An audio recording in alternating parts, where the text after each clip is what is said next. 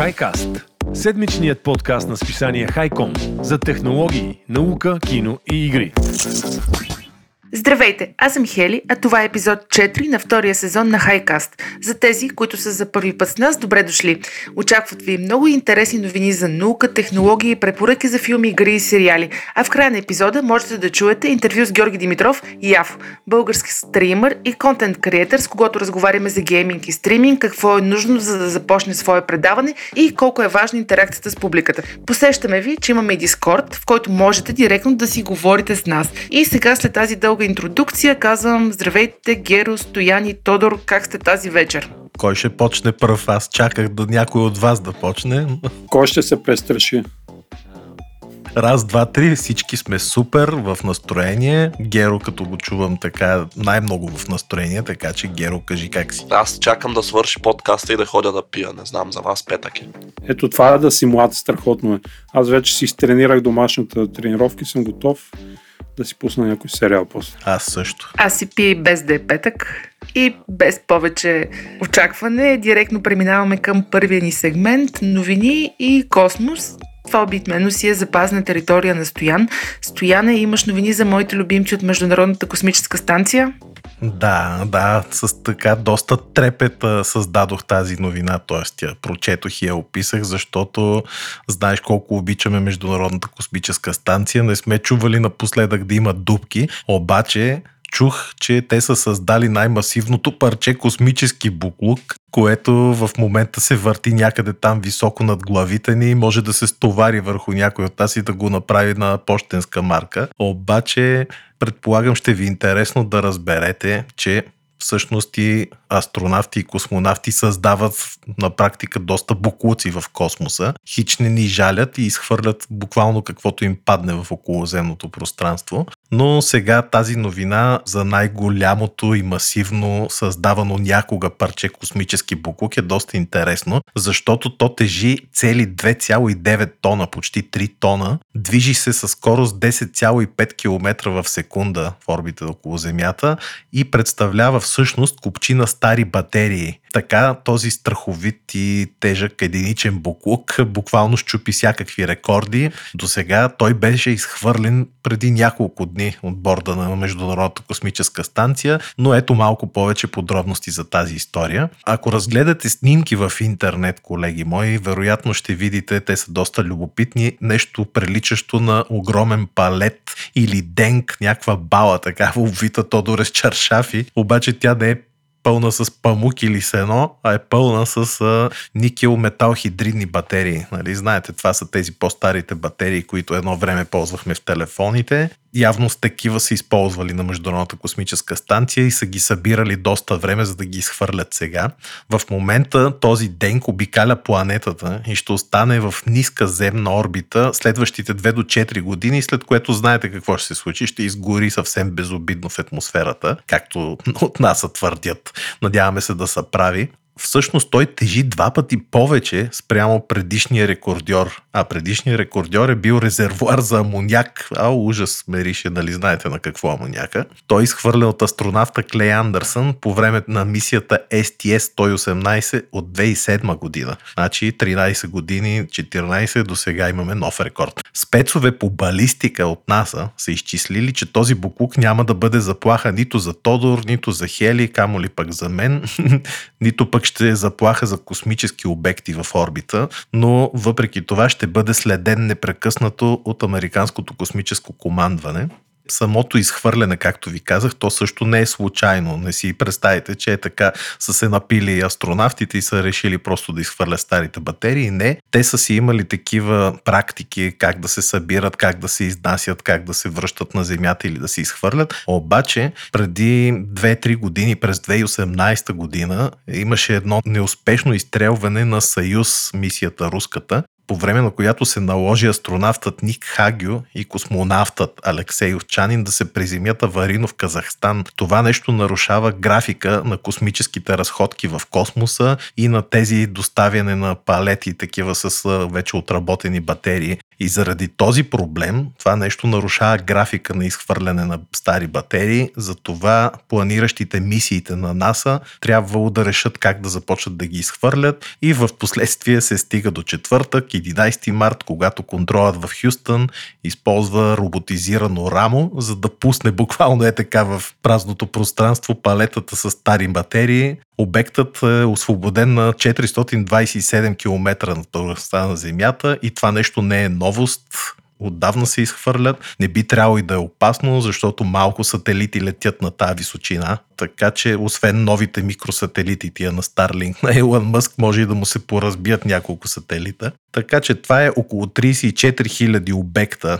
и още има в орбита, които са над 10 см, имайте го в предвид, а в допълнение към тях има още милиони по-малки, като инструменти и парчета от космически кораби, така че страшна мърсотия, момчета, вземете си почистете орбитата, защото е срамота. Да им пратиме един отряд с каруца да вземе батериите, да ги продаде после за вторичи А ти представяш ли си да лети и да събира нещо? Ти, а между другото имаше такава концепция за събиране на буклук в орбита, някакви сателити китайски ли бяха, е сега се сещам, ще ли да събират, молят и се буклук в орбит. Обаче най-вероятно ще са такива по-големи буклуци, защото тези малките, знаеш, те летят с някаква страшна скорост по-бързо от куршум и всеки микрометеорит може да разпердушини, буквално. Така че много интересно как ще ги събират, но това 34 000 обекта, ти представяш си какво гъмжило?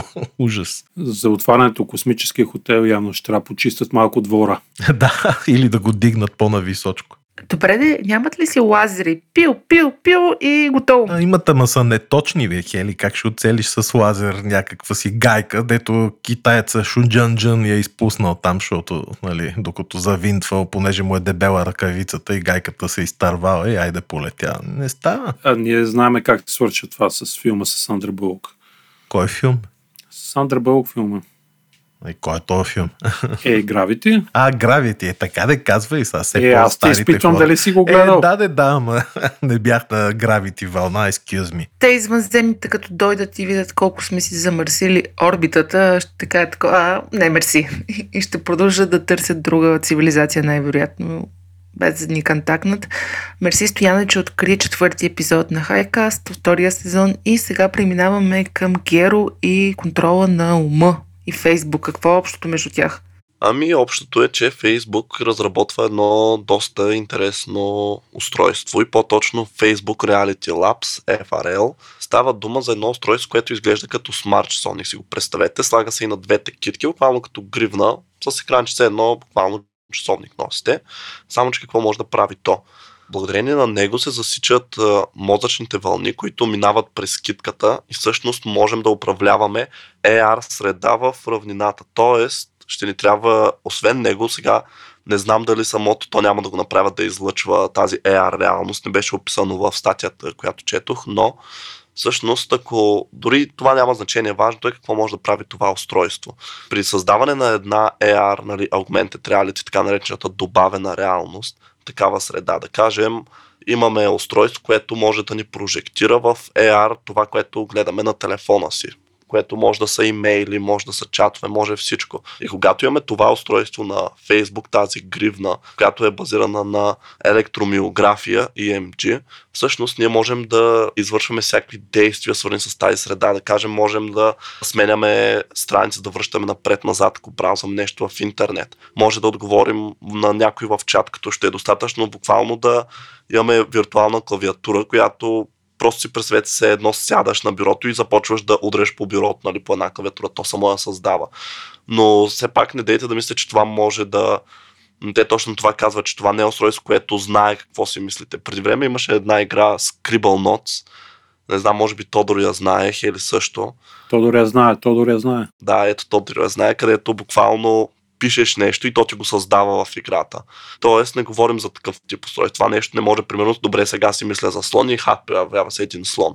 Не, това е по-скоро като едно устройство, което би могло да ни помага да реагираме на средата около нас, която сега вече ще видим те първа как се създава, но все пак изглежда доста готино, тъй като те бяха представили едно клипче, така че според мен доста яко изобретени и въпреки че само да кажа, поне от дори самия начин, по който изглежда, изглежда просто страшно незавършено. Много сякаш на начален етап на развитие, като дизайн, като изпълнение, може би. Така че едва ли става дума за нещо, което ще видим тази или пък може дори до година да не го видим комерциално или да излезе като цяло на пазара, но определено е вълнуващо. Само, че не знам за вас, аз лично, ако това е бъдещето, предпочитам да ми имплантират един чип в китката, отколкото да се налага да нося гривна постоянно и да се свършва, да мога с всичко да си интерактвам около мене.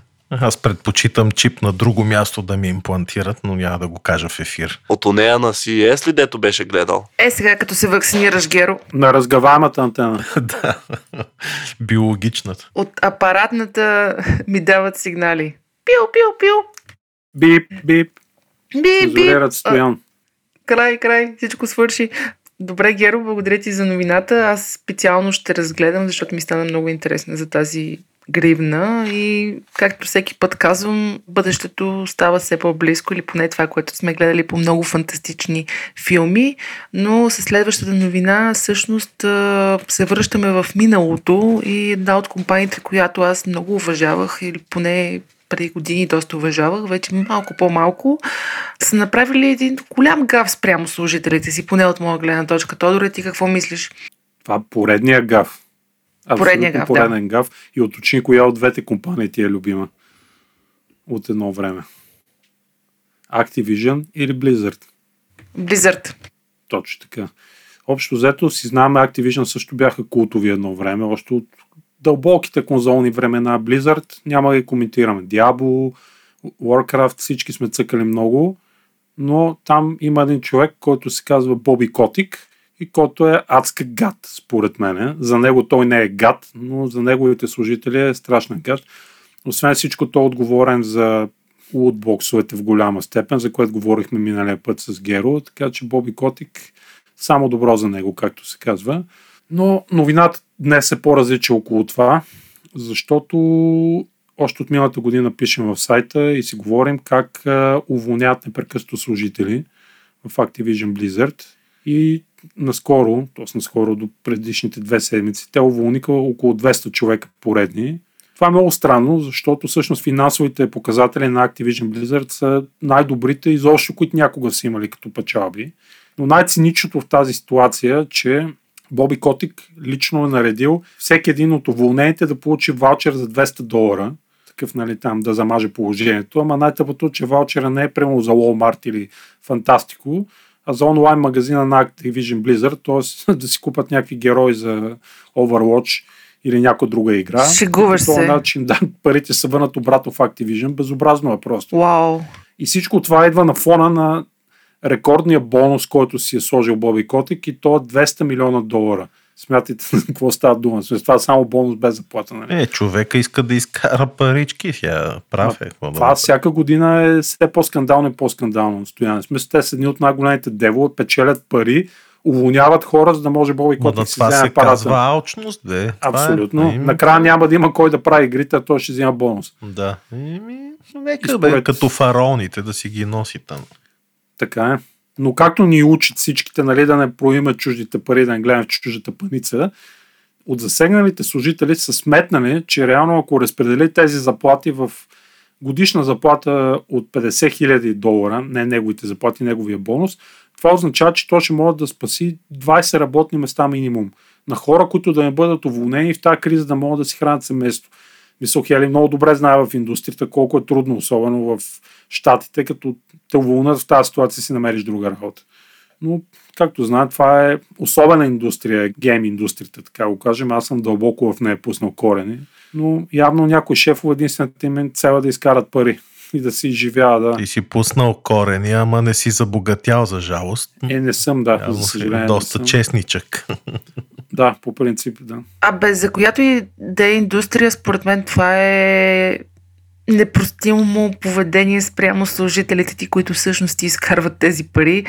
Не знам с какъв акъл са го направили това. Пък аз не знаех даже, че тези ваучери са за техния стор. Мислех, че просто са им дали по 200 долара да могат да пазаруват. Брутално. Да, скандално е, но ако драгите слушатели върнат в Google назад, ще видят, че то почти всяка година или през година има скандал с бонуса на Боби Котик. Топа едно име, гати името, айде. Боби Котето. Да, котик. Като наша мутра От това някаква. име, бе. Боби котето. Да. Ама не обиждате котките така. Да, прощавайте, мяу, мяу, мати. Мяу, мяу и с бодра стъпка давам думата на Стоян за една тема, за която май не сме говорили до момента в Хайкаст, а е именно Internet of Things.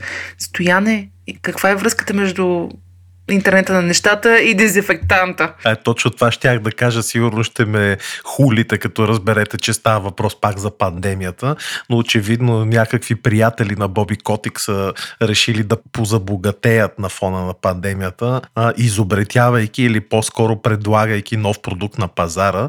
Ето за какво става дума. Предполагам и вас в момента ви е доста гнус или така се притеснявате, като ходите по чужди места и пипате дръжки на врати или в градския транспорт някакви такива м- плоскости, които всеки ги пипа, плюва, киха и така нататък. Всички ни притеснява това нещо. Знаете колко лесно се предава заразата, но в случая става въпрос за дръжка за врата която се избърсва сама след всяка употреба, което на мен ми се вижда комично, но пък има много готина фотосесия, може би ще ви пратя после да видите снимките. Това може би е решението на много хора, които имат проблеми свързани с пандемията и особено за хората, които се притесняват от повърхностите, докосвани на публични места. За това дори някои фирми, знаете ли, че са обмислили да инсталират и да създават врати, отварящи се с крак. Но пък те били досадни за инсталиране и доста скъпи. Представяш си врата, отваряща се с крак. То всяка врата можеш да я ритнеш и да се отвори,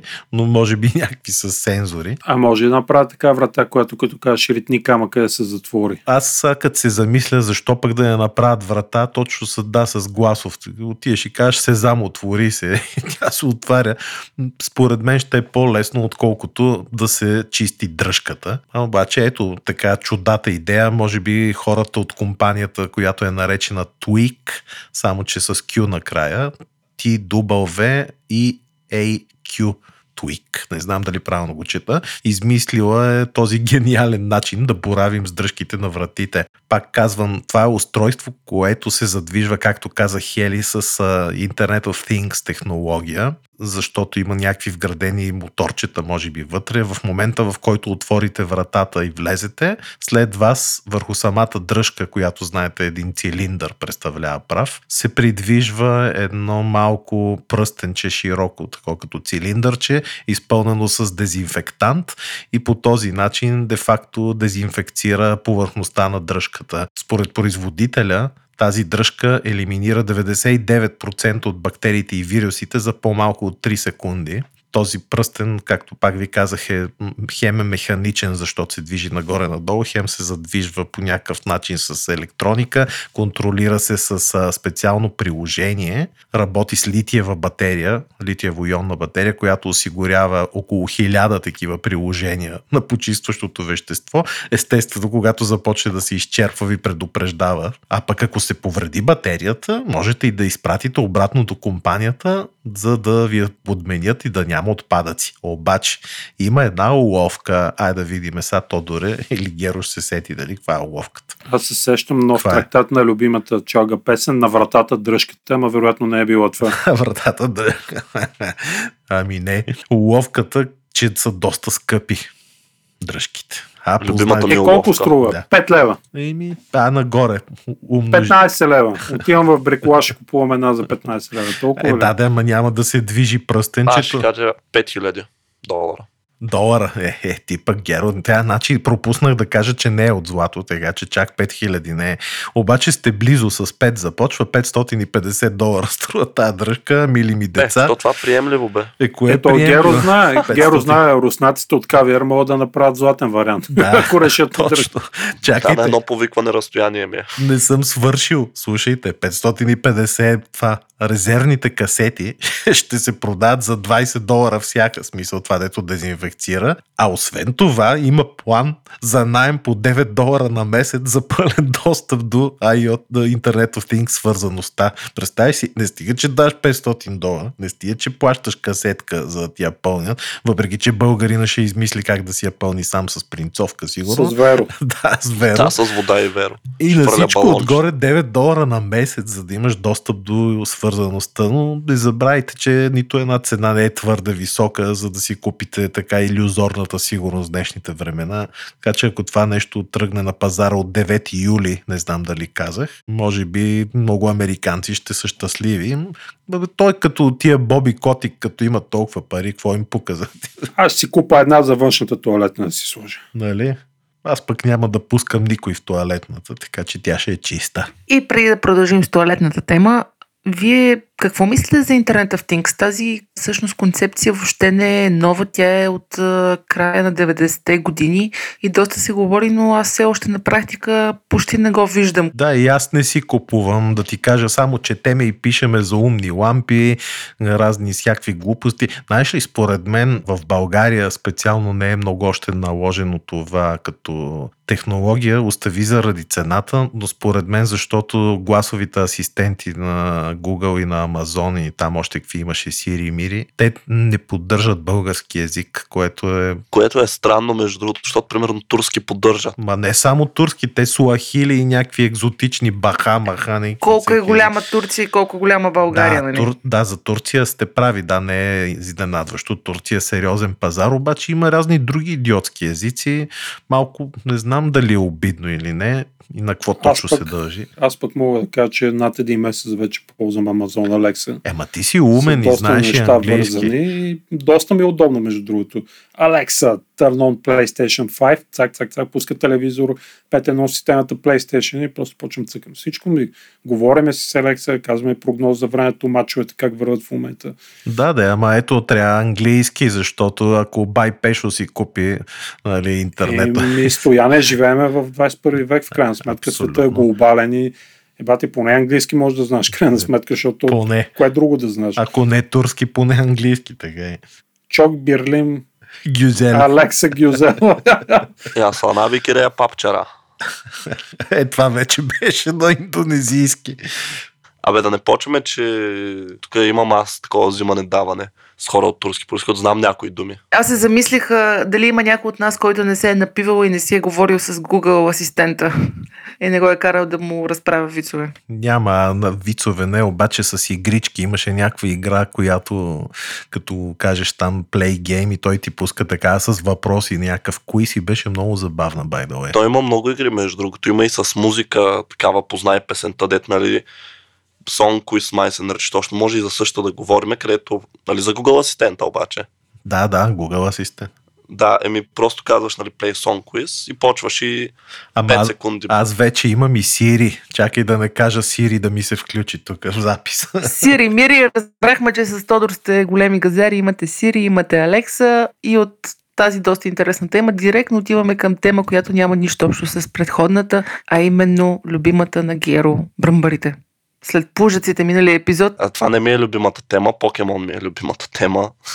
това е подтемата в това заглавие. значи гледала съм един покемон, не го издържах до края, опитах се да играя играта и нея, не издържах. Разправи Е, Геро. просто Покемон от това бръмбари. поколение, Хели. Виж, не е аз съм с поколение. Покемон и с Yu-Gi-Oh! най-вече. Мисля, тези двете са ми били много така инфлуеншъл, когато се развъх и каква е всъщност новината. Само да кажа по предишната тема, аз пък имам Биксби, като сме тръгнали да се хвалим. Но всъщност един професор от Австралия, той е от университета в Нью Мексико, но е открил едни бръмбари в Австралия. Доктор Даран Полък, заедно с Ян Хсиао. Сега не знам дали така му се чете името, защото няма глас на този пич между H и S в името, директно е Хсяо. Янг Сяо, Янг Сяо. Хяо. Та, те са три разновидности от вида австралийски бръмбари. И той е решил да ги нарече Бимбурум артикуно, Бимбурум забдос и Бимбурум молтрес. Сега ще обясня за тези, които не знаят. Забдос, Артикуно и Молтрес, това са три легендарни покемона, съвсем накратко. Запдос е една такава жълта и трите са птици всъщност, не са бръмбари, само да кажа. Те имената им в случая идват от това, защото са много редки тези бръмбари, все пак са нов вид, тъй като това са едни от най-редките покемони в играта и заради това е решил така да ги кръсти. Та, Запдос е една птица, която изглежда така се едно е бръкнала в контакта, защото е електрически вид. Артикуно, такава синя, където прелети и почва сняг да вали. И сега не знам защо ги обяснявам тези, но съм почнал така или иначе. Молтрес е пък като една, едно скубано пиле, от което излизат пламъци от тук таме. Та, този доктор, явно и той като голям фен на покемон, е решил да, ги, да им даде тези имена. И всъщност тук има в новината, която четох, имаше и снимки. Сега те самите бръмбари изглеждат, как да ги опиша, не знам колко са като големина, но крилата им изглеждат буквално като такива слънчогледови семки като шлюпки от слънчогледови семки. Единия е кафяв, другия е наполовина черен, наполовина жълт, точно през средата така рязко разрязан. И четвъртия е такъв черничък с жълто тук таме, бих казал. Та, според мен това е доста интересна идея, доста забавно, така малко. Сега разбрах думата Молтрес откъде идва, защото хлапето ми има такъв никнейм по разни сайтови игри. Едно време играеше покемон, сега разбрах откъде идва Молтрес. Ами да, така че всъщност може би има общо и това, че тази година се навършва 25 години от създаването на покемон, така че може би заради това е решил да им посвети по такъв начин да ги уважи. Та, да, според мен е доста готина новина и не трябва определено доста повече такива забавни имена, които се помнят, поне за мен аз страшно лесно ще го запомня това. Сега не живея в Австралия, ще да изляза навънка да видя един такъв бръмбър да кажа, а, Бимборум, Залапдос. Бимборум. Имена на дърти покемони, тази новина ми хареса. 25 годишни такива старци покемони вече. Еми, стари бръмбари, стари покемони, сега няма как. Но да, доста готино като цяло и така, мисля, че добре разчупихме тук формата в тази новина. Бирлибан. Бирлибам. Още едно име, което ще запомним, то е на Мария Бакалова, или поне не можем да забравим. И новината от а, миналата седмица, че тази млада дама бе номинирана за Оскар. Тодоре, мислиш ли, че заслужава номинацията? Мисля, мисля добре се справи за ролята си в филма, сега ще му кажа цялото име, Борат, Subsequent Movie филм, Delivery of Prodigious Bribe to American Regime for Make Benefit to Us Glorious Nation в Казахстан. Всички ли сте го гледали, by the way? Да. Но готин. Аз не съм така, че мен много ме изкефи, между другото. Страшно готин. Да, забавен. Първия съм, също съм го гледал 3-4 пъти. Страшен майтап. Да, ос- особено сцената там с а, това Брайда, дето с роклята дигаше. Мене много ме впечатли тази сцена. Ще... Култова. На фона на Coming to America наистина е Да, Оскаров филм. Coming to America, ти успя ли да го изгледаш изобщо? Не. А, така, някой Айде, успя ще ли говорим да го за киното, после като А, стигнем. Аз. Добре. И тя получи номинация в категорията за най-добра актриса в поддържаща роля. Останалите номинирани, трябва да ги споменем, разбира се. Това са Глен Клоус за ролята си в Hillbilly Elegy, Оливия Колман в The Father, Аманда Сейфрид от Манк, Юн Ю Янг за Минари. Това наистина е първата българка, която има номинация за Оскар от Американската филмова академия и това според мен е супер голям успех. Победителите ще бъдат обявени на 25.04 този месец. Ти представиш си да спечели Оскар тази мадама направо, ще бъде супер яко, да. Супер яко, заслужило си. Има и много българи бъркат според мен, но всъщност Оскар е лична награда. Тя не е да каже, той е Бъл- България спечели Оскар. Да. Тя момичето си изиграла и щом си избрали там, наистина е добра. Мисъл, както знаете, в тези награди гласуват над 6000 журналисти и нали, кинодейци, които не живеят в Холивуд. В смисъл, те не живеят в Штатите, т.е. всеки продължава да получава пакета с DVD-та филми, които трябва да изгледа примерно за един месец и да избере кой е, И после да ги качи са в номинираните. интернет. Еми, да, ама те ги ловят май по Знам, начин. да, има там кодировки някакви. Ние имаме слагат българи, между другото, които гласуват. Теодор Ушев мисля, че е първия. Да. Тоест, този, който в момента гласува, знаме го всички. Шапка долу за него, така че Мария си изиграла ролята и щом са оценили, наистина, окей, сега друг е въпрос ние, що го приемат толкова навътре българите. Това нещо при положение, че тя играе казахстанка, нали, всички са такива като ожилени. Видиш и как ни се разваля реномето в чужбина, все едно с един филм нали, ще се развали повече, отколкото е развалено сега, но това е култов е филма. Аз предлагам Геро да вземе за жена, ако може. Петров и Мария Бакалова да, да си Да. станат гаджета и да им се Да. радваме. А ние ще отидем на сватба и тя там ще дига роклята. Много е тъжно, че не схващам шегите, като не съм гледал филма. да, да, е, гледай и ще разбереш с роклята, да не спойвам сега.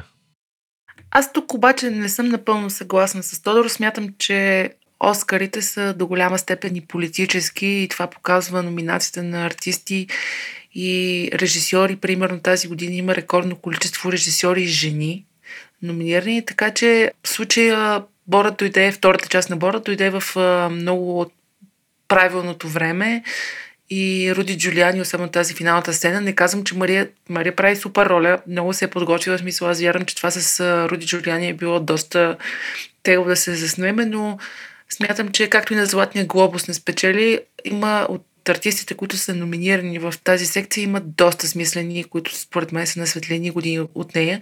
И другото нещо е, тази жена, ако спечели на 22 години, там на колко е на 24 Да, Оскар, тя какво ще прави от тук нататък? Да, В смисъл, повечето артисти, които на тази възраст печелят и даже по-млади Оскар, те обикновено има страшно високи очаквания към тях и те няма на къде да се развиват. Има много примери, точно в момента не мога да се сетя за конкретни, които Оскар и до там приключва им кариерата за винаги. Да, да, Хели напълно си права. Аз според мене, мене ми се иска естествено да спечели нашото момиче, заслужава, обаче наистина тя в този филм, тя не показва кой знае колко, както казваш ти, актьорски талант, примерно, да се... Абе, доста трудно е да се изиграе това. На нас не изглежда отстрани ясно, защото тук на пазара някой може да говори така, нали? Но е сложно. Е. Сигурно повърхностно съм го гледал наистина Тодоре филма. Може би трябва пак да го изгледам, но аз докато го гледах, по-скоро бях впечатлен от нали, тия гротескните сцени, от май, глупостите, от това, че говори на български, нали? Има пред чужденците много го и кечиме, това много хваща, защото то не е при тях. Те не живеят така. И тия сцени са им много такива интересни, като Може кринч, да. да си кринч там да си поне гледат. Да. нов начин за актьорско майсторство, дето викаш. Иначе сме свикнали на такива актриси. Тя сега снима интересни нови ленти, така че ще видим. Предстои да видим. Ама не бих казал, примерно, че Манки или The Father са много по-добри филми, така че нали, това си е чисто мое мнение, така че не знам. Ще видим. Още колко един месец има. По-малко повече от месец, така че ще разберем. Да, и аз това, което казвах е абсолютно тя си прави страхотна актьорска игра, според мен и Саша, той много добре Е, се подготвя е за скетчовете си, всичко е изчистено. До голяма степен е и импровизация.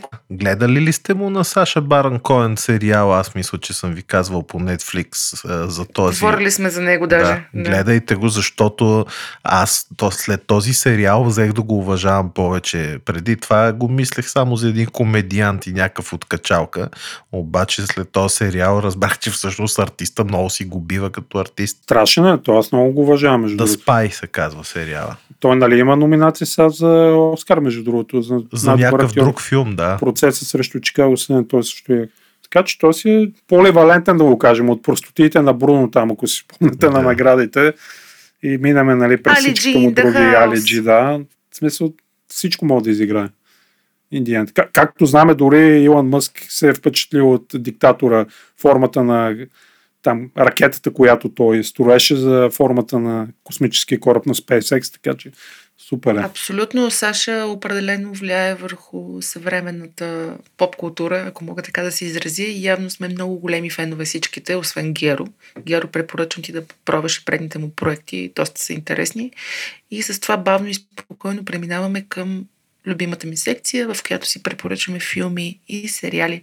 Стояне, ти още май си на стария. Разкажи ми какво гледаш в момента. Да, аз а, за това предупредих ви да не ме излагате пред хората, защото още, е. да, все още гледам сериала Алис.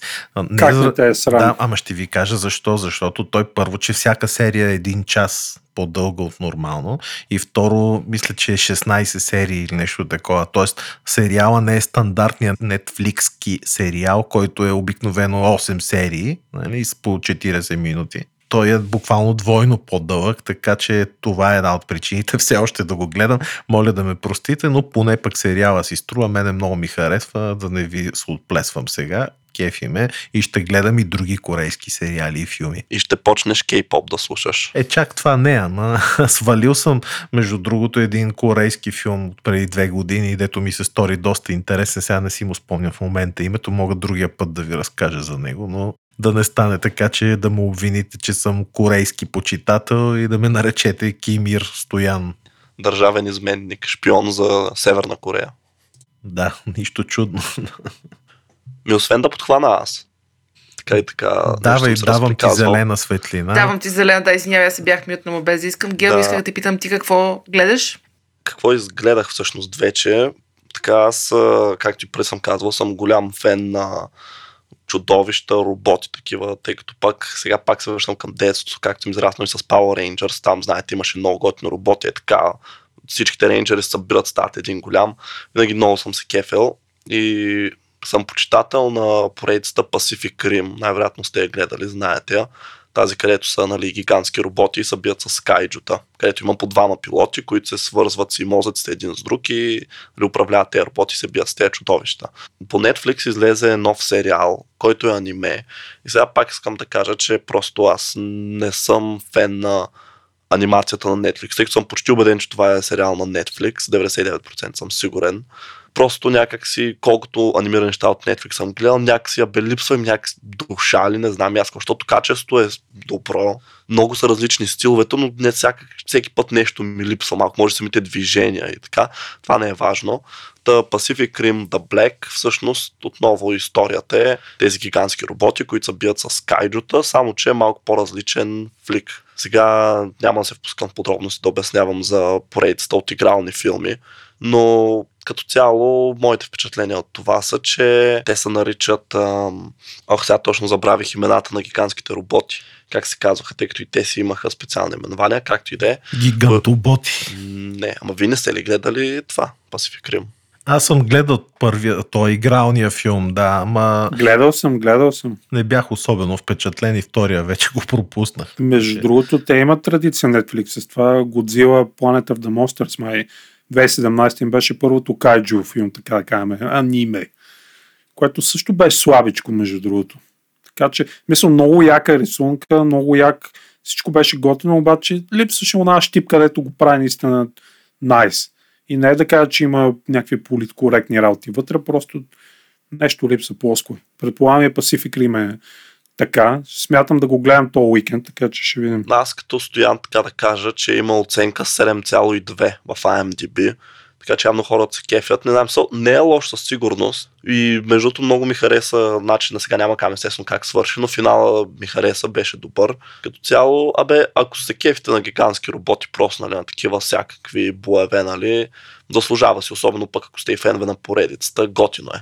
Но, нали, все пак е, имайте предвид, че поне мен продължава някакси да ме дразни просто този стил на анимиране на Netflix, въпреки, че това е една от по-добрите им анимации, тъй като бях гледал едно друго за Граф Дракула анима, мале, мале, и няма сега да разправям за него, да преминаваме нататък, че много време изядох. Аз направо давам думата на Тодор. Тодор, ти какво гледа? Аз гледах вчера, т.е. това минала седмицата почти, наметнах се с наметалото, пях О, Супермен, О, Супермен, пробвах да лета в къщи и в крайна сметка паднах от дивана, но успях да гледам Зак Снайдер с Justice League, който мога да кажа, че е много як, няма нищо общо с предишния, така да го кажем, а не преработка в кавички, вариант, който беше театрална комедия и просто тотална помия. Гледам, че има почти 9 в IMDb в момента, така че топ.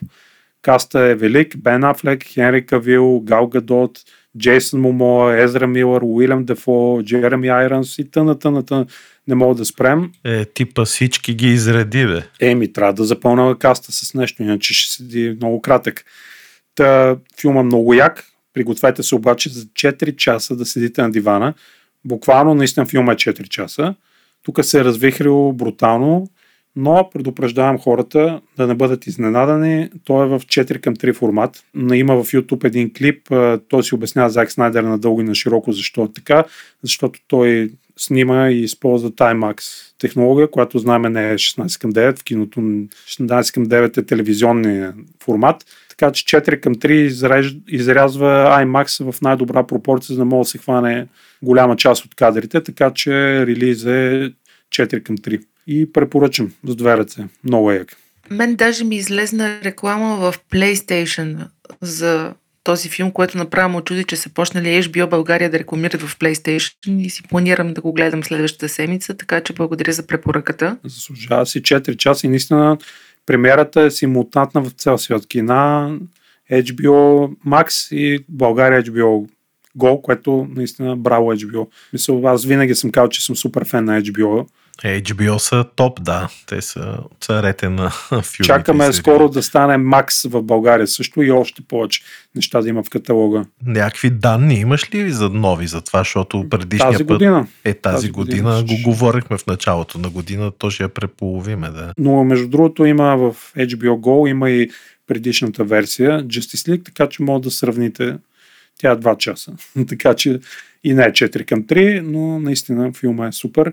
Точно като една яка приказка, мене, докато го гледахме с съпругата ми, и точно си направихме аналогията за Властелина, как се изгражда, започваш отдалече, бавно, бавно, бавно, спокойно изграждат персонажите и действото, което се случва. И не е като марвелските помии, които ги снимат по един шаблон, нали, дум, дум, дум, дум, дум стават някакви работи, айде. Мисля, филм е много як. Нали, който не обича, има много забавени каданси покрай The Flash, но Благодаря, Тодоре. Аз ще завърша тази рубрика с една препоръка за два филма. Всъщност те са два сериала, които излизат по едно и също време в Netflix и в а, Prima. Единия се казва Soulmate, а другия се казва The One. Интересно е, че и на двата сериала историята е почти една и съща, но разглежда различни аспекти на тази история.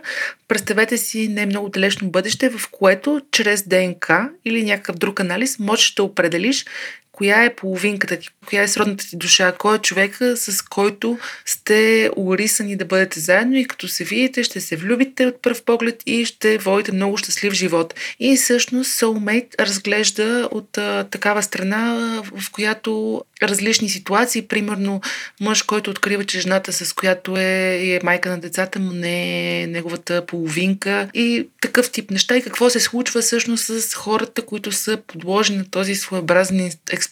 Много е Black Mirror, Soulmate, препоръчвам го, супер интересен. Всеки един от епизодите разказва различна житейска ситуация, в която всъщност ние сме урисани да знаем кои са нашите половинки. The One по Netflix разглежда процесът на създаване на подобна технология и всъщност как човекът, който е създал тази технология, с какво трябва да се бори. Там е малко по-криминална историята, супер добре са заснети двата сериала, така че ако си падате по Black Mirror, със сигурност ви препоръчвам да го гледате. И аз исках да ви питам, вие ако можете да знаете коя е вашата половинка, ама перфектният ви матч, човека, който е създаден за вас, само за вас, бихте ли се пуснали на такъв експеримент? не. Ама то аз знам кой е, така че какво да експериментирам.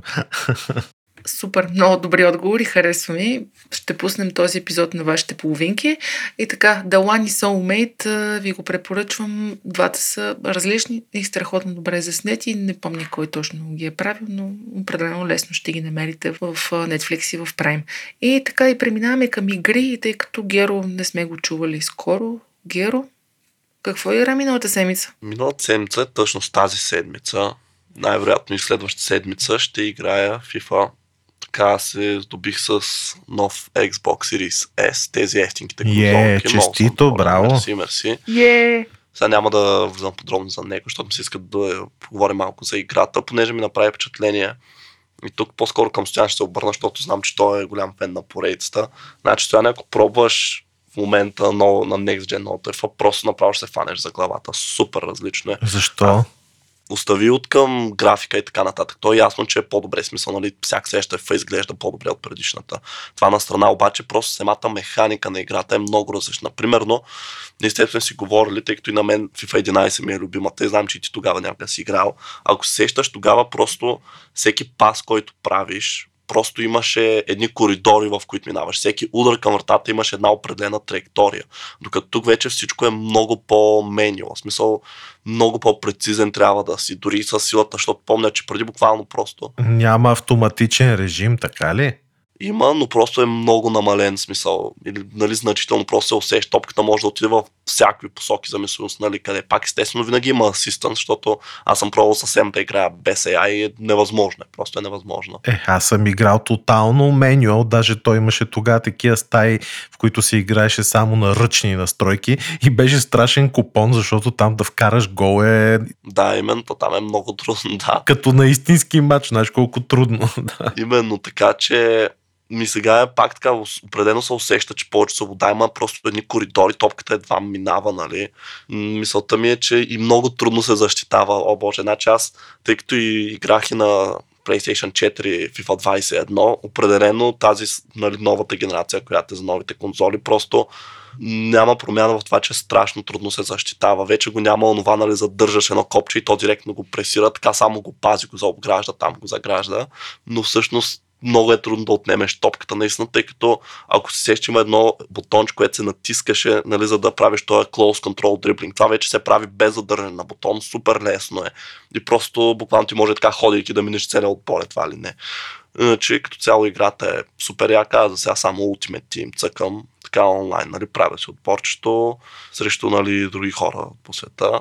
Блазети, браво, браво. И мен ми си играе да ти кажа честно, обаче толкова съм заед в последно време, че само една мечта ми е да, да нямам какво да правя и да се да и да играя, честно да ти кажа. Абе, ще дойде и твоето време, аз съм Да, сигурен, като че, нали, старея с уискито 5. пред а, там, с уиски и пура пред а, Да, камината. полупиян.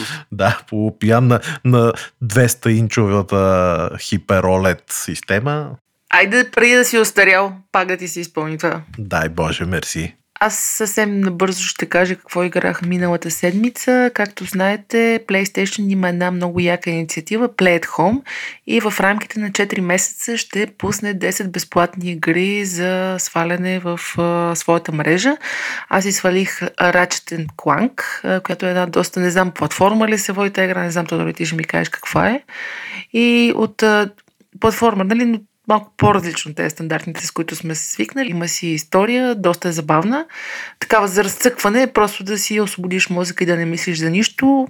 И другото нещо е следващата игра, която идва, мисля, че края на март. Това е Horizon Zero Dawn, като за тези 4 месеца PlayStation всъщност ще пуснат 10 безплатни AAA заглавия. И това е от мене много накратко вашия гид в безплатните игри на PlayStation и давам думата на нашия най-голям гейм девелопър и единствен в тази група, Тодор. Тодор е голям любител на ретро игрите и през годините съм си купил много девайси, с които да цъкам. Последно се опитвах на Витата да играя, обаче Витата, PlayStation Vita, често си признавам, малко ми е голяма за носене навънка.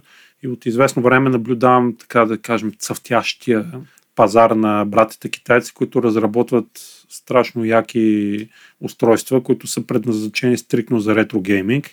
И през тази седмица успях да се здобия с един продукт на Unbernic, тя е една от водещите компании, който се казва RG350M.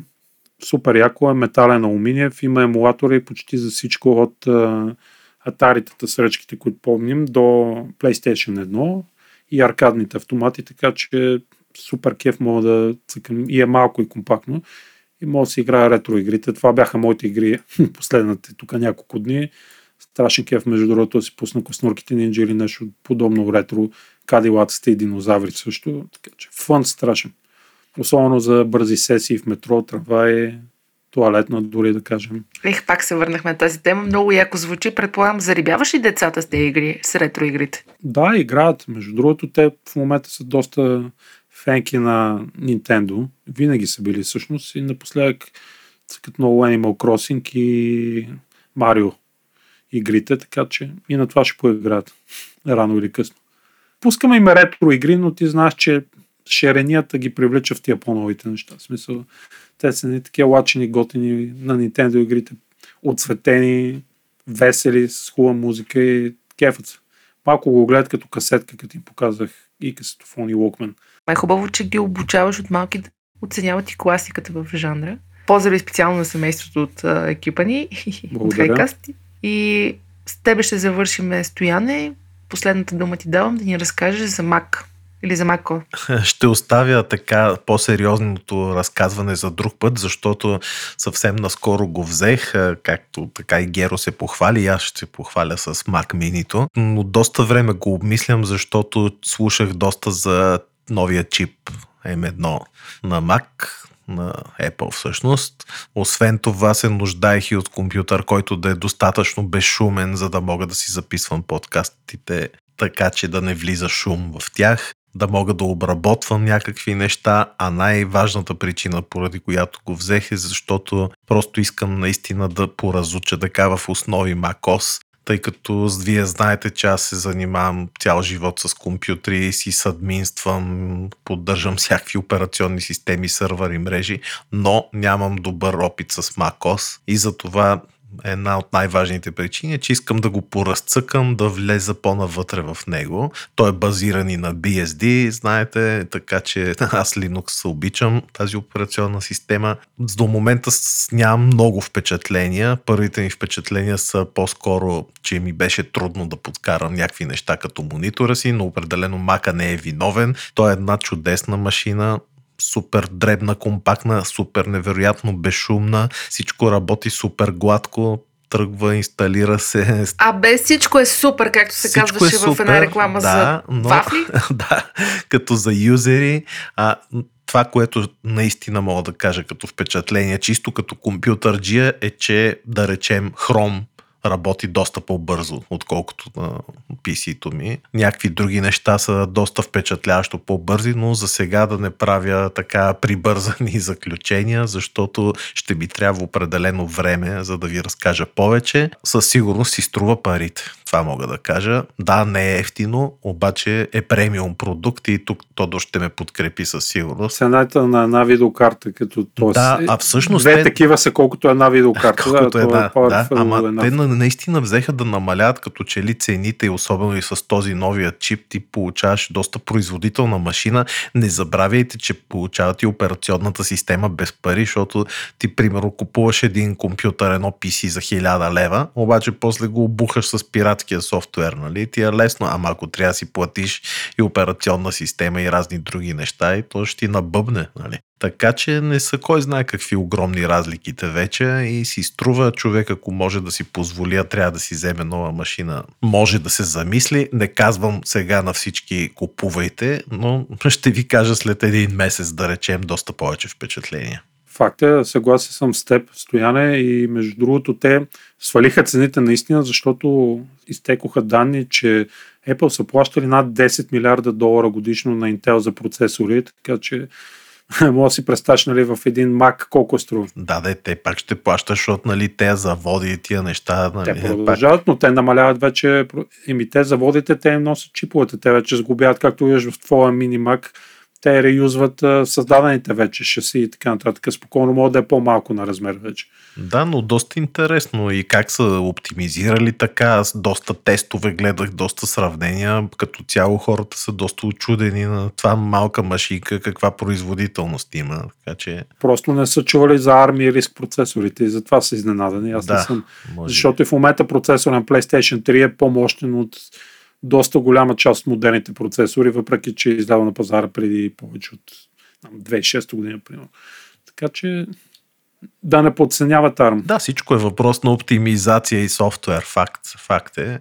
Аз със сигурност като цял живот, като юзер на Windows, много неща още ме притесняват, разни шорткати, смисъл много неща са различни, но мисля, че или ще свикна, или просто ще си ги променя по мой вкус, така че затова ви казвам дайте ми време, но наистина една хубава нова играчка, интересна е, ще видим, може би някой сега ми се смее, който има опит с Mac. Аз нямам, признавам, не мисля, че е срамно, но ще говорим след две години. Стояне, честито, ще очаквам да си дадеш обратна връзка за новата си играчка и тъй като ти спомена, че ще записваш подкастите си, да. а, сега е момента да рекламираме и вашия подкаст с Тодор, който е супер як. Би ли казал как се казва и къде могат да го слушат хората и за какво става дума? О, мерси, ще го рекламирам с удоволствие. Казва се Top 7 и можете да го слушате естествено навсякъде, в Spotify, в Apple Podcast, Google Podcast, YouTube, Facebook. Тодор се гри грижи съответно и визуално да изглежда доста добре, така че аз с кеф го гледам.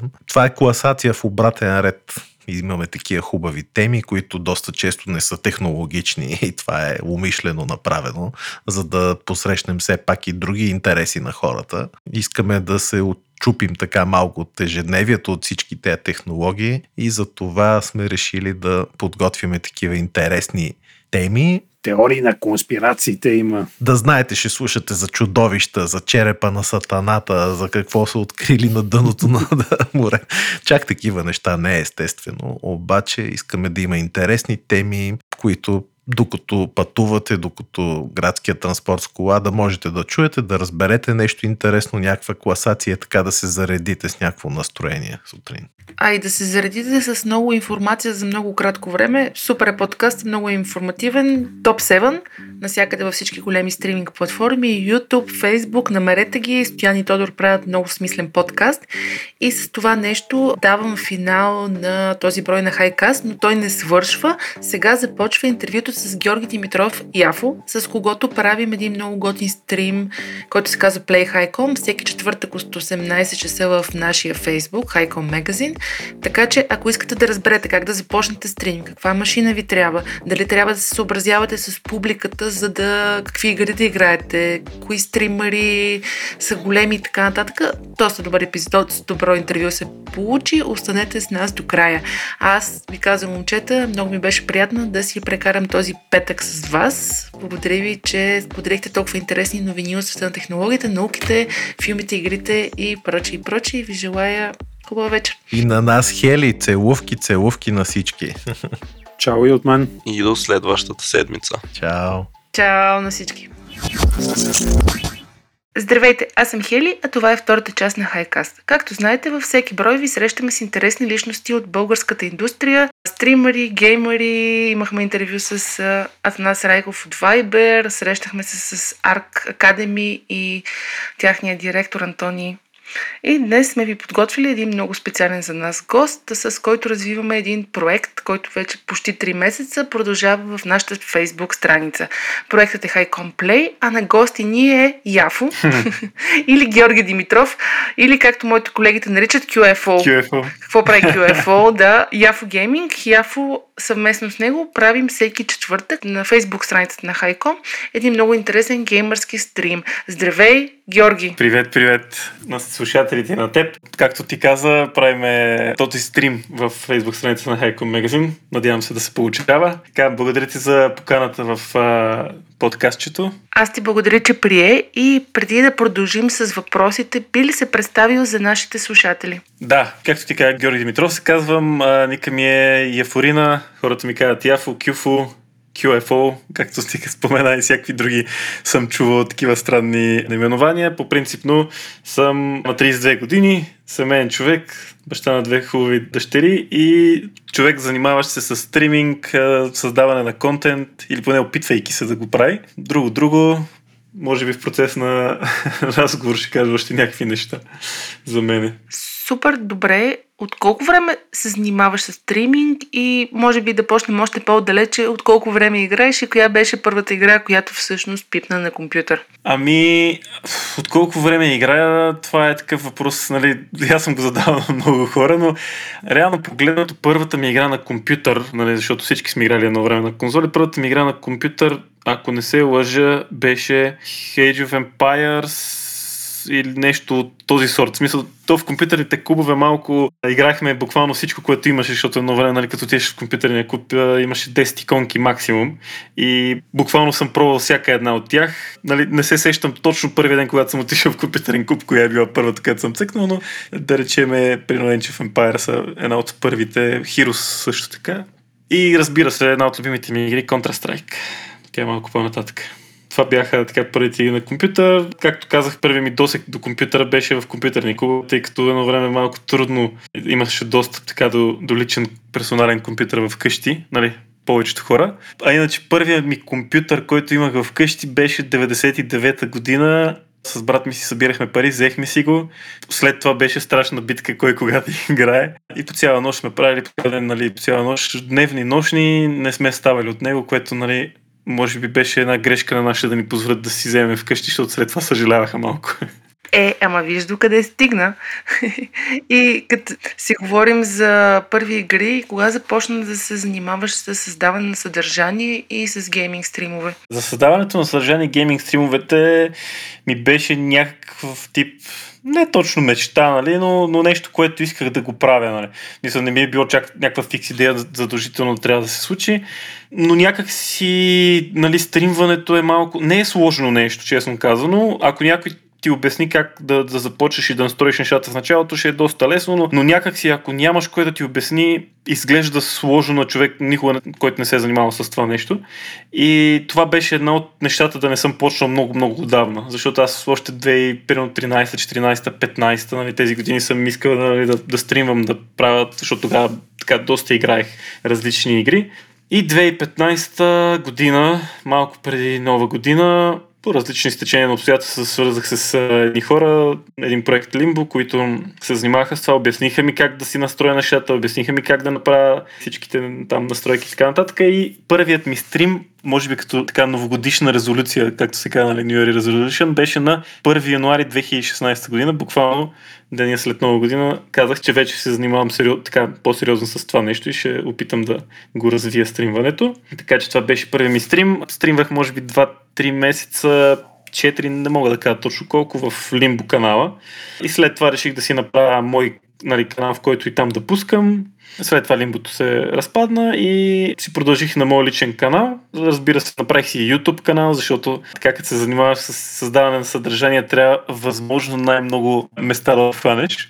Но главно се, така се фокусирам върху стримването, като от 2016 до 2019 година съм стримвал близо 3 години, буквално всеки дневно, сериозно, редовно и това ми е било нали, като фул тайм, така да се каже нещо, но пък, нали, за съжаление, не може да се издържаш само от това, нали, в България специално, само от стримване, така че в момента не го правя фул тайм, нали, работя, но като странично се занимавам и с стримване. Кога започваш да се издържаш от стрим? Нали, почнахме тази тема. Има много успешни стримари, които всъщност успяват и да се издържат. Има ли някакъв прак, в който какво трябва да правиш?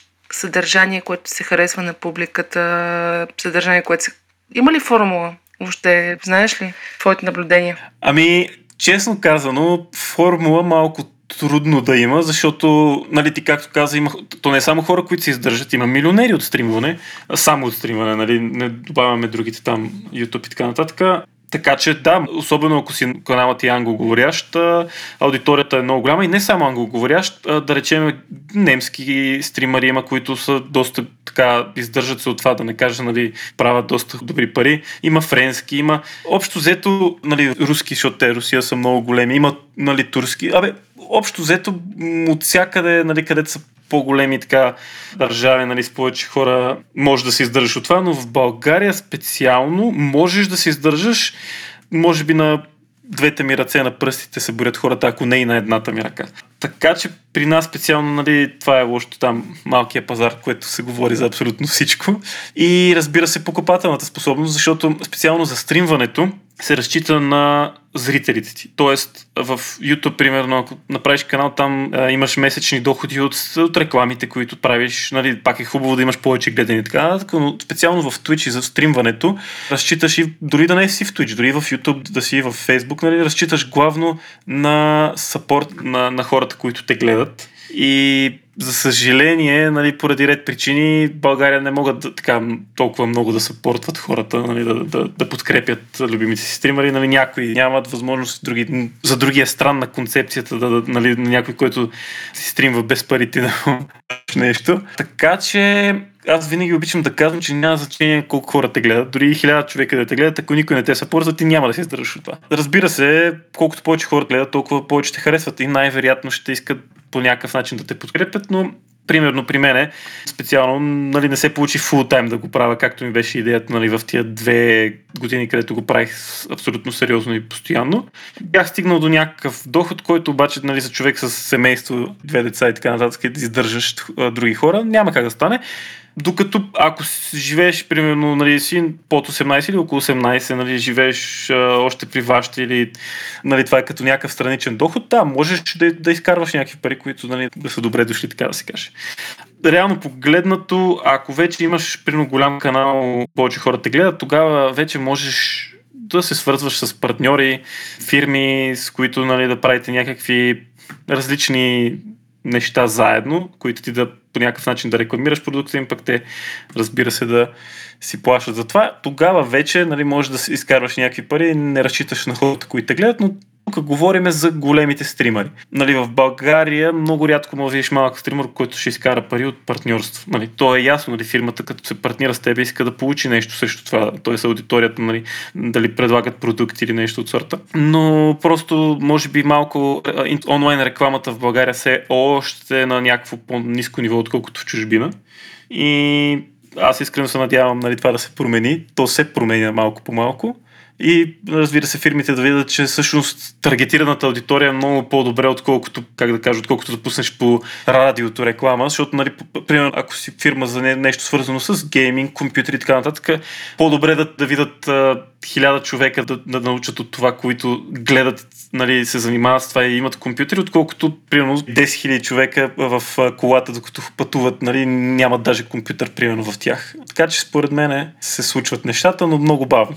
Но специално за България е много, много трудно да се издържа само от стримване. Ако вече имаш YouTube, тогава нали, нещата се променят. Да, то публиката е доста малка тук. На фона на англоговорящата публика. Да, наистина малко е комьюнитито, нали, обществото, което гледа специално стримове, защото YouTube е много голям. Тоест, почти в България няма човек, който нали, не гледа нещо в YouTube. Нали, дори да не е геймъри или български ютубъри, почти не можеш да видиш човек даже и в метрото, като отидеш и няма значение дали някой на 10 години или някой на 50 години, винаги виждаш, нали, гледат си Фейсбука, Ютуба. Така че това е по-голямо, но специално за Twitch и за стриминг общността е така сравнително така малка и по-специализирана. Разбира се, разраства се. Така че може само да бъдем така оптимисти в тази насока. Абсолютно. Добре, а за хората, които те първи искат да започнат да се занимават с стриминг и с създаване на контент, какви горе-долу са параметрите на техниката, която трябва да си вземат? Някакво огромно вложение ли има ли? Някакви съвети в посоката да дадеш? Да, ами съвети в посока специално финансова, ще има нужда от някакво влагане. Сега, ако ти си геймър, по принцип, но имаш си хубави слушалки, имаш си хубава камера, нали? Защото има хора, които дори без да стримат си, нали, си, си имат някаква техника, тогава нали, няма да, да дадеш чак толкова много, но ако си човек, който няма хубав микрофон, няма хубава камера, тогава ще трябва поне тези неща, защото за стримването специално, нали, вложението първоначалното е в техника, която да ти подобри, т.е. да ти изглежда добре самия стрим. Иначе други пари, мисля, че не излиза нещо, кое знае колко скъпо, защото Програмите за стримане са безплатни, има безплатни нали, оверлей, които могат да се ползват стримовете, има почти всичко може да се намери безплатно, така че можеш да започнеш сравнително така не някакво голямо вложение. Разбира се, сега, ако си си свикнал на мишки клавиатури, няма да ти трябва нали, да си взимаш някакви нови и така нататък. Но компютърът ти трябва да е сравнително добър, т.е. поне на някакво средно ниво машина. Сега с най-слабия компютър най-вероятно няма да се получи. Може би там е най-голямото вложение, защото нали, в България много хора имат машини, които подкарват игрите на някакъв там нисък FPS и няма как да стримваш и едновременно да играеш. Ако примерно в някоя игра, която ти играеш, искаш да стримваш, нямаш хубав висок FPS, ако пуснеш стримаш е още по-зле и най-вероятно ще насича и така. Така че в първоначалните така, пари, които трябва да се дадат е за машина и за микрофон и камера, защото много хора подценяват микрофона и камерата и примерно ще говорят на микрофона на слушалките, нали? И се чува супер гадно. Хората, като ти влезат в стрима и чуят един гаден звук или бумтене или пръщене най-вероятно няма да се задържат. И другото нещо, камерата за мен е едно от най-важните неща за стримването, защото стримването не е просто да си пуснеш играта и да играеш някакви хора да те гледат и после се чудиш, нали, що няма покачване на зрителите. Стримването е интеракция с зрителите. Тоест, ти трябва по някакъв начин да, като играеш, да, те да могат да ти видят емоцията, да си говориш с тях, да си комуникираш с чата. Нали, а без камера това е доста трудно, дали те не знаят даже някои хора не знаят кой стои отзаде. Примерно, като се случи нещо интересно на стрима, те не ти виждат реакцията, което е за мен е лично това не, не е стримване. Нали, има, има големи стримари, които са много-много малко, които са без камери, но това са единични бройки и това са хора, които просто са много интересни като персонажи и като характери и са си докарали аудиторията, но без камера за мен не може да успееш 2021 година стримването. Това е мое мнение. Да си поговорим за съдържание. Това, което ми прави впечатление е, че много стримери играят ни същи игри едновременно. И много рядко можеш да намериш а, разнообразие в съдържанието, което виждаме по стримингите. До каква степен това, което стримваш е компромис с това, от което се интересува публиката и въобще правиш ли такива компромиси? Примерно, ако любимата ти игра обаче никой не иска да я гледа, ще продължиш ли да играеш или ще видиш нещо, което всъщност публиката има интерес? Истината е, че всеки занимаваш се с стриминг и искаш да се занимаваш с това, най-вероятно ще ти каже нали, ще ти разправя ни такива сладки приказки, но истината е, че това е бизнес. В смисъл, като всяко едно нещо, което се занимаваш, ти ако губиш 6-7 часа всеки ден, това е буквално се едно ходиш на работа с 6-7 часа. Нали, един нормален работен ден е 8 часа. Има хора, които стримат по толкова. Нали, няма значение колко стримаш, може и 2-3 часа, но, но истината е, че ти си губиш някакво време, което ти така не че ще играеш. Нали, ти, тия 2-3 часа ще ги убиеш, но истината е, че ти създаваш съдържание, което го даваш на хората. Добър геймплей, дали забавен контент и искаш да получиш нещо от среща. Аз съм си говорил с почти всички големи стримари, български специално и не само български, тъй като съм бил и на, примерно да речеме, TwitchCon в Берлин и съм говорил с много стримари и немски, и френски така. И всичките го приемат като бизнес. Естествено, пред зрителите си те казват, това го правя за ке, вие сте най-яките дъра, дъра, нали? но истината е, че всеки иска да, да стигне до момент, в който може да се издържа от а, стриминг. То едното не пречи на другото. Ти мога да го правиш за, за кеф, ти можеш нали, наистина да си харесваш много аудиторията, всичко да е супер, но специално за контента, хората, които правят едно и също, играят игрите, които се гледат, 90% от тях не искат да ги играят. Аз съм си говорил с повечето български стримери и повечето играят игри, които не искат да играят, просто се гледат. И разбира се, ти ако искаш да, да изкарваш нещо от това нещо, да го правиш, да го гледаш на него като бизнес, ти трябва да правиш това, което се харесва. Не само като контент, като игри, ами има и хора, които са супер готини като хора, но на стрима си, да речеме, се държат малко по-просташки, нали, смисъл, дали псуват дали викане, рейдж, както се казва, нали, ядосване и така нататък. И това го правят с... Те влизат в керактер един вид и това го правят с цел нали, да, да, да им е забавно на, на хората. Аз никога не съм го правил това нещо, честно казано, защото аз мисля, че съм достатъчно забавен, в смисъл, нали, по друг начин, с това, което правя като контент и не мисля, че трябва нали, да, да псувам или да, да... Въпреки че аз много рейджвам. Така че а, и мен ме има в компилации с това, но не го правят целенасочено, просто да, се изнервям, защото за мен игрите са нещо...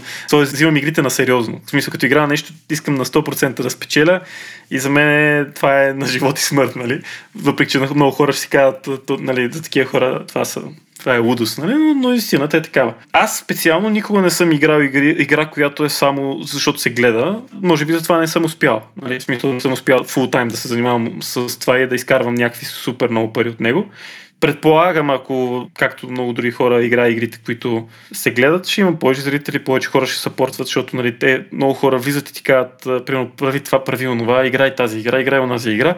И ако, нали, ги слушаш, тогава може би са по-предразположени да, да те подкрепят. Докато ако ти кажат преди това, нали, ти им кажеш, нали, както аз обикновено казвам, човек, нали, играем каквото играем.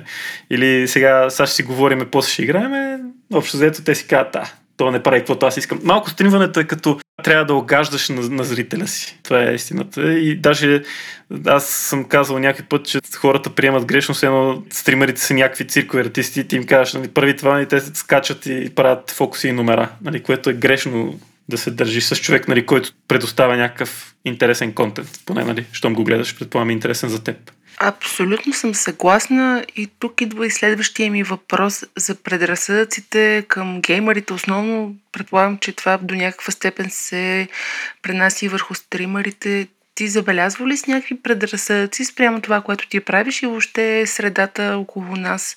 Това, което визирам, откакто съм в този бранш, че геймерите си губят времето, че сме антисоциални и така нататък.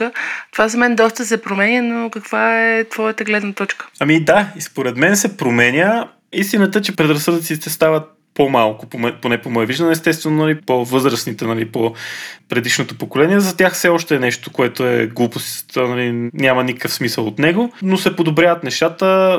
Разбира се, има предразсъдъци все още нали, от млади хора дори, в то път какво се занимава с игри, нали, какво там само си губи времето. Има и млади хора, които мислят по този начин, защото нали, те не са геймери, нали, за тях това е нещо странно.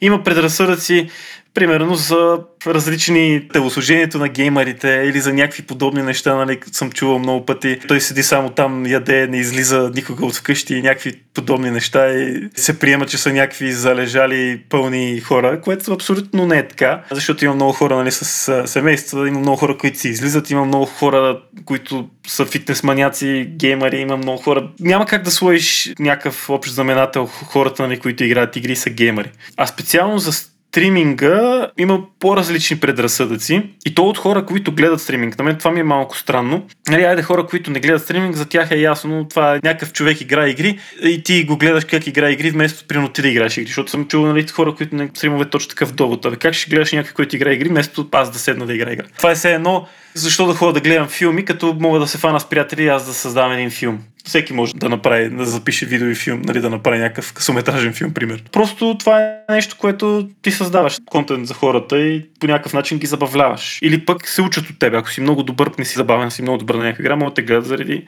уменията ти в играта. Аз съм чувал нали, такива от сорта хора, които гледат стримове и примерно се появи темата нали, специално за сапорта на стримерите, нали, защо дали трябва да, да, помага, нали, да, да донейтваш, да събваш и така нататък стримери. Хората, ами ти си пускаш стрима, кефиш се там и искаш някой да ти дава пари. Което от една страна е така. Ти си играеш по принцип, ти си геймър, пропускаш си стрим, играеш, но повярвайте ми, това е една доста натоварваща, особено ако си стример, нали, който общува с комьюнитито си, си говори с чата и така нататък, е доста натоварващо. Примерно 3-4 часа ти ако нон-стоп говориш, опитваш се да четеш, опитваш се да играеш, опитваш се да не изпуснеш някой, като ти пише нещо, защото нали, се сърдат след това, вика, ти мен точно няма ме прочетеш, примерно. То не е просто да седнеш да си играеш както нали, си цъкаш приятели. Има и такива стримери, които просто сядат, играят си играта, не поглеждат чат, не си говорят с хората, нали, за тях може би е така.